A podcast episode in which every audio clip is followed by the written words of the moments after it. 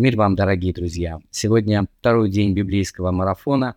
Остается 363 дня до его завершения. С вами Игорь Игорев. Сегодня в Ветхом Завете мы читаем книгу «Бытие», 3, 4 и 5 главы, а также второй псалом, а в Новом Завете вторую главу Евангелия от Матфея. Эта глава продолжает цикл а, текстов, а, которые традиционно составляют рождественский цикл. Хотя а вот то, что написано во второй главе, а, произошло спустя какое-то время а, после рождения Иисуса Христа, но он по-прежнему еще описывается как младенец. И мы читаем в этой главе о том, что с востока приходят волхвы, следуя за какой-то таинственной звездой, чтобы поклониться родившемуся царю. Я думаю, подробности этого повествования – вы прочтете сами. Я лишь хочу обратить ваше внимание вот на что. Евангелист Матфей помещает а, этот рассказ в свое Евангелие, хотя оно предположительно было написано а, для иудеев. Но этот рассказ описывает представителей языческого народа, да к тому же еще и представителей профессии, которые Господь осуждает – они являются волхвами, как написано в синодальном переводе. Слово может быть не совсем понятно э, нам сегодня, э, но слово это означает волшебники. То есть это те, кто занимался волхованиями. Кстати, в книге Деяния в 8 главе мы читаем о Симоне Волхве, да, он занимался волхованиями и изумлял ими многих людей. А, так вот, это значит какие-то чудотворцы, но это те, кто творит чудеса не силой Божию. И мы знаем из Ветхого Завета, а, что а, Господь э, ненавидел да, подобный род занятий, и те, кто занимался этим, а, ну, подлежали смертной казни во времена Ветхого Завета. А, а вот здесь они вдруг появляются. Мало того, что они язычники, так они еще и волхвы. Кстати, это слово на греческом языке во множественном числе «магой», в единственном «магос», мы сами слышим в этом слове а, присутствие русского слова «маг». Да? А, пусть вас не смущает сноска, если она у вас есть, как у меня, здесь написано, что это мудрецы. Это не совсем мудрецы. Очевидно, они еще были и астрологами. Тогда еще не было астрономии. Следовательно, люди, которые следили за звездами, они делали это с целью, чтобы предсказать будущее, а, что тоже Господь осуждал.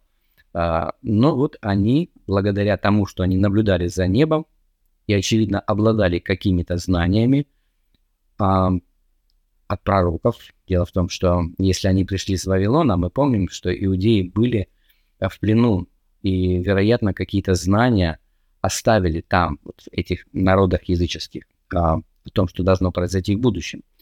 А, так вот, следуя за звездой и имея какие-то знания, они пришли в Иерусалим, чтобы поклониться родившемуся царю. Я думаю, что а, Матфей помещает этот рассказ э, сюда, во-первых, чтобы показать, а, что путь Господу открыт для всех народов. Он не только является спасителем для народа израильского, но и для всех народов. Тем более, если мы с вами будем держать в уме то, каким образом Евангелие заканчивается. В 28 главе, в 19 стихе Иисус дает великое поручение своим ученикам и говорит им идти, научить все народы, крестя их во имя Отца и Сына и Святого Духа, уча их соблюдать все, что Он им повелел, своим ученикам. А, то есть идите и научите все народы. Значит, сам Христос имел такое намерение, чтобы Евангелие принадлежало не только израильскому народу, но и всем народам мира, и само Евангелие его и начинается, собственно говоря, с описания того, как представители этих самых народов приходят к младенцу Иисусу. Это а, первое. Второе, на что я хотел бы обратить наше внимание, так а, это то, что тем фактом, что Матфей поместил этот рассказ в свое Евангелие, он вовсе не оправдывает то, чем эти люди э, занимались. Сегодня некоторые пытаются доказать, что э, астрология это хорошо, потому что вот астрологи э, пришли и поклонились Иисусу, и они узнали о том, что он родился именно благодаря своему ремеслу. А, но скорее это история о том, что Господь Христос открывается людям в самых разных обстоятельствах.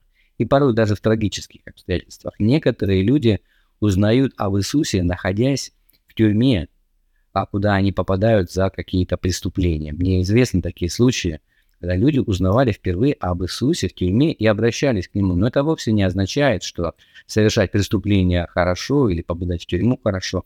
Это просто говорит о том, что Господь может найти путь к людям в тех обстоятельствах, в которых они находятся.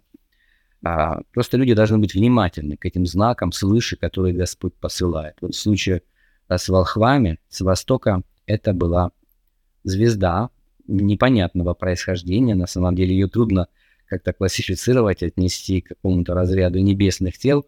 А, возможно, это было какое-то чудесное явление, а, приведшее этих людей. Очевидно, они пришли из Вавилона, поскольку именно там а, вот это ремесло, волхование и астрология было очень развито. И они проделали колоссальный путь, они прошли через трудности путешествия, они наверняка столкнулись с опасностями, и они заранее знали о том, что все это будет – но тем не менее они пришли к младенцу Иисусу, принесли ему дары, золото, ладан и смирно. Смирно, причем существует древнее толкование, а, в соответствии с которым каждый из этих даров имел а, символическое, пророческое значение, указывал на одну из сторон служения Иисуса Христа. Они подарили ему золото, как царю. Они подарили ему ладан, как священнику первосвященнику. И Смирну они подарили ему как тому, кто будет принесен в жертву за грехи всех народов. А Смирна является частью состава, а, в котором бальзамировали умерших во времена Иисуса Христа. А, ну вот такая история. То есть эти люди пришли к Иисусу Христу, принесли ему свои дары. Мы, к сожалению, не знаем их дальнейшей участи. Очень хочется верить, а, в то, что вот эта встреча с младенцем Иисусу, Иисусом и тот факт, что они ему поклонились, изменила, изменила их судьбу, и они стали кем-то кем-то другими. Но мы, к сожалению, об этом не знаем. А, но я знаю, что в жизни большинства из нас произошла эта встреча с Иисусом Христом, и когда мы бросаем взгляд назад, размышляя над тем, как мы пришли к Иисусу, то мы наверняка сможем заметить какие-то определенные вехи, какие-то звезды, в кавычках, а, которые Господь расставлял на нашем пути. И вот следуя за этими знаками, знамениями, мы в конце концов пришли к Иисусу и поклонились Ему.